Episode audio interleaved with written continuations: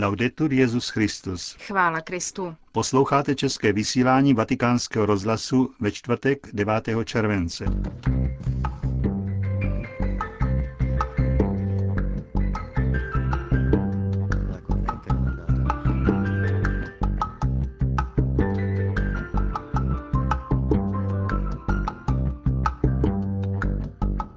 Benedikt XVI. dnes přijal na audienci australského premiéra Kevina Ruda a korejského prezidenta Myung Baka.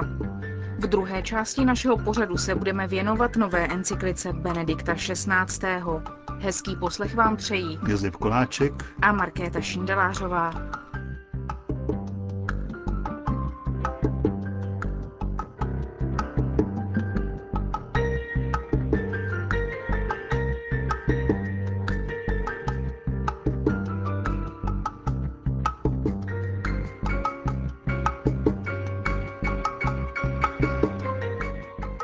Zprávy vatikánského rozhlasu.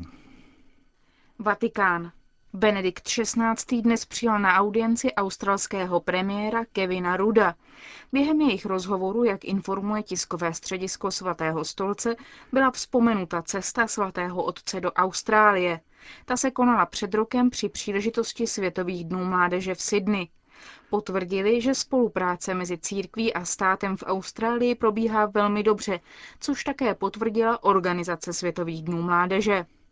Pozornost byla věnována také aktuální mezinárodní i regionální situaci, zejména s ohledem na respekt k náboženské svobodě a problematice životního prostředí. Na to se Benedikt XVI. setkal také s prezidentem Korejské republiky Lee Jong-bakem. Podle tiskového sdělení hovořili o některých tématech společného zájmu, mezi nimi například o důsledcích ekonomické krize, zejména v chudých zemích, a o politické a sociální situaci na korejském poloostrově. Prohlášení chválí dobré vztahy obou stran, ekumenickou spolupráci a mezináboženský dialog a spolupráci církve a státu na poli výchovy a sociální pomoci. Oba státníci Rud i Myung-bak se v italské Aquile účastní samitu G8. Účastníci se už zavázali, že nepřipustí nárůst globálních teplot o více než 2 stupně. Budou k tomu potřebné technologické investice a skupina G8 se rovněž dohodla, že do roku 2050 sníží emise skleníkových plynů o 50% Lvov. Na Ukrajině se od dneška do pondělí koná 37. setkání generálních sekretářů biskupských konferencí Evropy. Centru jejich diskuze bude nová encyklika Caritas in Veritate. Setkání pořádá každoroční Rada biskupských konferencí Evropy a na pozvání Ukrajinské biskupské konference latinského ritu a synodu Ukrajinské řecko-katolické církve ve Lvově. V nížském roce, který vyhlásil Benedikt XVI., zní jedno ze dvou hlavních témat setkání kněží život a poslání. Druhé téma bude Caritas in Veritate. Zamyšlení nad encyklikou nabídne generální sekretář Německé biskupské konference otec Hans Langendorfer. Setkání zahájila prezentace církve na Ukrajině za přítomnosti kardinála Lubomíra Husara, arcibiskupa Kijevu a Haliče. Pak se apoštolský nuncius Monsignor Ivan Jurkovič věnoval otázce vztahů mezi státem a pravoslavnými církvemi. Dalšími tématy budou například eutanázie v souvislosti s případem Eluany Englaero v Itálii nebo církev a média v očekávání Světových dnů mládeže v Madridu 2011. Setkání samozřejmě doprovázejí modlitby a eucharistická slavení. Ve Lvovské katedrále na nebevzetí bude zítra sloužena slavnostní bohoslužba a delegáti se rovněž zúčastní božské liturgie v řecko-katolické katedrále svatého Jiří. Pondělí 6. července 2009 zemřel benediktinský opat Clemens Landshöfer. Zemřelý opat Clemens byl v letech 1990 až 2001 vikářem opata primase pro českomoravské kláštery slovanské benediktinské kongregace. Naši zem mnohokrát je navštívil, učil se česky a slavil zde bohoslužby. Účastnil se jednání kapitul a vizitací klášteru i celé slovanské kongregace. Brněnské diecezi pak navštěvoval opatství Rajhrad a farnost Letonice a její exkurenda. V roce 1973 byl zvolen 64. opatem svého kláštera, od roku 1982 byl navíc opatem předsedou benediktinské rakouské řádové kongregace. Byl nejdéle sloužícím opatem benediktinského řádu a opatem předsedou řádové kongregace na světě. Pohřeb se koná v úterý 21. července v 9 hodin v klášterním kostele na nebevzetí Pany Marie v Götweigu u Kremsu v Dolním Rakousku. Řím. Dva dny po zveřejnění je encyklika Benedikta XVI. Caritas in Veritate v centru pozornosti sdělovacích prostředků, které připomínají, že tento papežský dokument může být vodítkem pro summit G8 v Aquile, nad encyklikou se zamýšlí profesor Lugino Bruni, docent politické ekonomie na univerzitě v Miláně a na Univerzitním institutu Sofia hnutí Focolare v Lopianu. Tahle encyklika je velmi důležitá, protože jde o mezník v této chvíli zamýšlení nad trhem, nad životem společnosti, nad smyslem financí v průmyslu. Ještě nikdy jako nyní nebyl trh podroben na jedné straně euforii těch, kdo vidí jako jedinou formu opravdu svobodného občanského vztahu, a na druhou stranu jsou tu ti, kdo ho vidí jako místo kontaminace občanských cností a morální korupce. Ve skutečnosti je papežová myšlenková linie koherentní s celým křesťanským humanismem, s tradicemi civilní ekonomie, které vidí trh jako místo života společnosti nevždy dobré a nevždy negativní, ale jako všechny prostory veřejného života. Přijímá všechny rysy osob, které ho obývají. Proto myslím, že jde o poselství naděje. Velké poselství, které nemůže být přijato jinak než s radostí.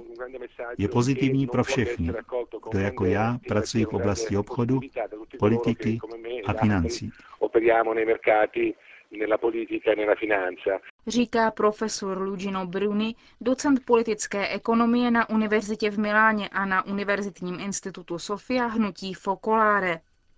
A nové encyklice se také věnuje článek ve včerejším Osservatore Romano. Napsal ho guvernér italské centrální banky Mario Draghi a my vám ho nyní přinášíme.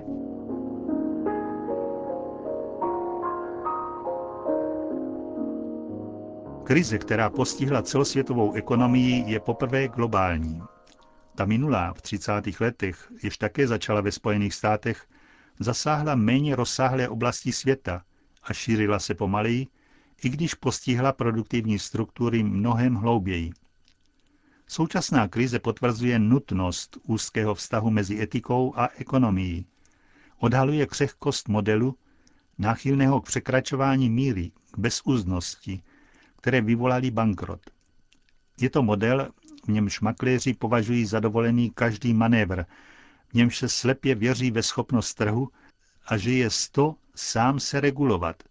V němž se stávají běžnými spronevěry, defraudace, v němž jsou regulační pravidla trhu slabá, anebo jsou kořistí těch, kteří mají být regulováni. U nichž platy vysokých funkcionářů podniků jsou eticky naprosto nesnesitelné. Encyklika Benedikta XVI. Caritas in Veritate vychází z antického vztahu mezi etikou a ekonomií, který zůstal pevný od Aristotela, pro něhož se ekonomie spojovala s úsilím o mravnost, po Adama Smitha, který k uvolnění tržních sil považoval za nezbytný zákonník obchodní mravnosti, zakládající se na čestnosti, důvěře a empatii. Vyhranění ekonomie jako nezávislé disciplíny je poměrně nedávné, z druhé poloviny 19. století. Přineslo přetnutí pout s morálními vědami, jako to považovali za nutné tzv. čistí ekonomové.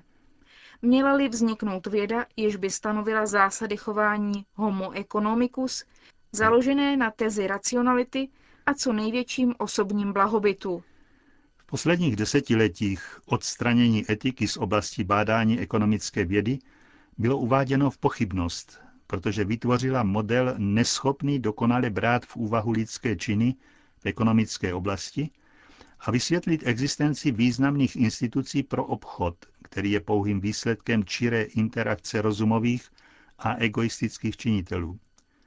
S touto kritikou vystoupil Amartya Sen, který analyzoval účinky úvah etického rázu na ekonomické jednání, a dále Akerlof, který zdůrazňuje důležitost rovnoceného určování platů. Podle sociálního učení církve, jestliže nezávislost ekonomické disciplíny zahrnuje lhostejnost k etice, pobádá člověka, aby zneužíval ekonomický nástroj. Jestliže už neexistuje prostředek k dosažení posledního cíle, to je všeobecného dobra, zisk se vystavuje nebezpečí, že bude plodit chudobu. Rozvoj sám od sebe není zaručen neosobními automatickými silami, trh si může dělat, co chce, ale nutně potřebuje osoby, které jej pohánějí tím, že žijí ve svém svědomí volání společného dobra. Každé ekonomické rozhodnutí má následky mravního rázu.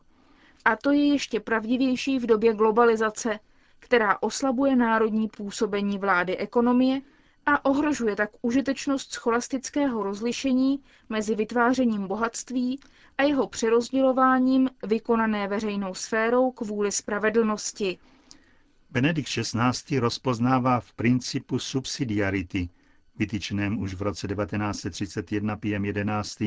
v encyklice Quadragesimo Anno, důležitý nástroj, jak odpovědět v budoucnu na současnou krizi řízení globalizace policentrické autoritě, kterou by tvořilo více úrovní a rozmanitých a mezi sebou propojených rovin, která by neměla základ výlučně ve veřejné moci, nýbrž i na prvcích občanské společnosti. Zprostředkující orgány mezi státem a trhem, jak to původně formuloval Pius XI. Aktuálnost tohoto návrhu spočívá především v poukazu na vládní autoritu postavenou nad složitou ekonomickou skutečnost, která se nedá redukovat na málo jakkoliv silných střetnutí zájmů, která má tedy mnohovrstevnou povahu, která hodně užívá zásady subsidiarity ve smyslu dnes důvěrně známém ekonomům, podle níž moc rozhodovat je třeba přidělit tomu, na koho se hlavně promítají účinky udělaných rozhodnutí. Na bezprostřední úrovni světová vzájemná závislost naléhavě vyžaduje reformu mezinárodní finanční struktury zaměřené na lepší fungování trhů. Tímto směrem jdou návrhy usilující zaručit větší průzračnost bilancí společnosti a donutit operátory k větší střízlivosti při hromadění dluhů, k většímu povědomí rizik, jež sebou nese honba za ziskem a obecněji, zda jsou společensky přijatelné určité způsoby jednání. Avšak zároveň tyto cíle jsou nerozlučně spojené s etickým mravním profilem, protože konec konců jsou zaměřené na ochranu nejslabších. Nějaký dlouhodobý rozvoj není možný bez etiky. To je jeden základní důsledek pro ekonoma lásky v pravdě, o němž píše Benedikt XVI. ve své encyklice. Abychom znovu nastoupili cestu rozvoje, je zapotřebí vytvořit podmínky, aby všeobecná očekávání, která Keynes nazýval dlouhodobá, byla zase příznivá. Je nutné znovu vybudovat důvěru podniků, rodin, občanů, jednotlivých osob ve schopnost stálého růstu ekonomie. Tato důvěra nemůže být na dlouhou dobu odloučena od morálky, od hluboké naděje, podle slov Jana Pavla II.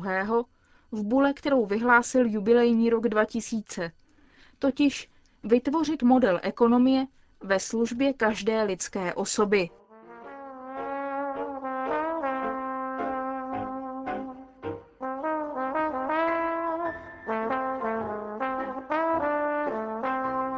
Slyšeli jste komentář guvernéra italské centrální banky Maria Draghiho.